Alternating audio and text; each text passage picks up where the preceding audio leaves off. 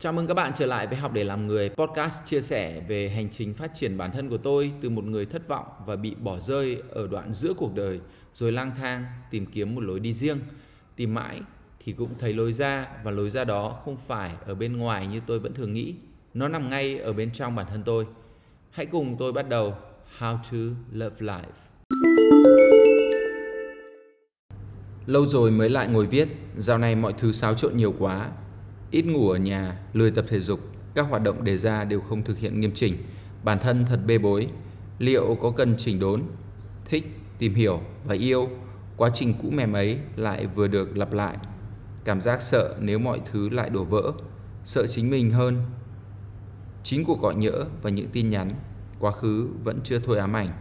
Tại sao tôi sợ đổ vỡ? Vì cô đơn, vì khác người, vì sao? 35 tuổi, đời vẫn trông tranh, trông tranh mọi thứ từ cảm giác, tinh thần đến vật chất. Sợ nhất là cái tính khí thất thường, làm sao để thuần phục nó hay phải học cách sống chung với nó. Hôm nay là một ngày chủ nhật vật vã, cả ngày chỉ quanh quẩn trên giường, lấy lý do là cho cơ thể nghỉ ngơi. Sự thật có lẽ là tâm trạng chán nản. Nhiều lúc cứ tự chất vấn, sao gần này tuổi mà cuộc đời vẫn quanh quẩn ở đây thôi? Có lẽ cũng do tâm trạng đang không tốt. Mọi thứ đâu có quá tệ, Trông lên dẫu cũng chẳng bằng ai, Nhưng trông xuống chắc ai đã bằng mình. Tự tin hơn là đời lại tươi thôi mà. Cần bao nhiêu tiền để vui sống? Câu hỏi này liệu có chính xác? Hay cần ai để ta hạnh phúc? Một lần nữa, vẫn là liệu ta đã đặt đúng câu hỏi. Cần thay đổi hay thích nghi bản thân như thế nào?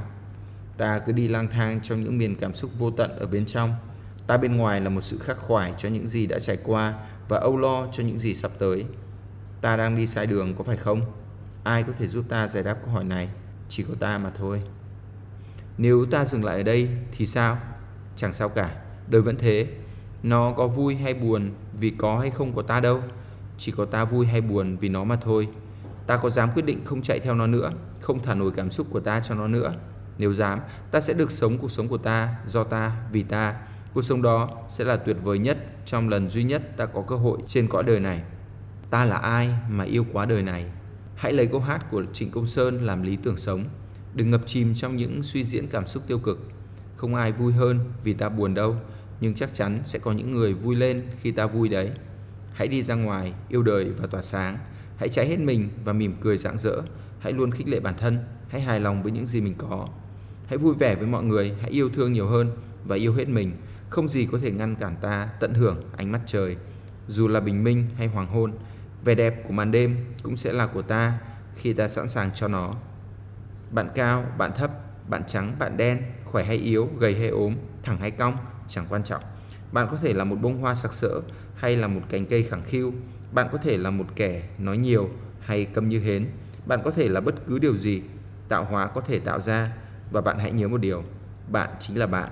Hãy cười khi vui, hãy khóc khi buồn, hãy bộc lộ cảm xúc của mình. Đừng e ngại, đừng che giấu. Rồi bạn sẽ được yêu, thực sự. Sau khi vật lộn với những cảm xúc thì cuối cùng cũng có lối ra. Tôi nghĩ rằng ai cũng sẽ phải trải qua những khó khăn của riêng mình trong cuộc sống. Đó là cách để mỗi người trưởng thành. Khi nhìn lại những cảm xúc này, tôi thấy trân trọng vì chúng đã đưa tôi đến ngày hôm nay, bình an và viên mãn hơn. Cảm ơn bạn nếu tình cờ nghe được những dòng chia sẻ rông dài của tôi tại học để làm người. Tôi là mạnh dũng.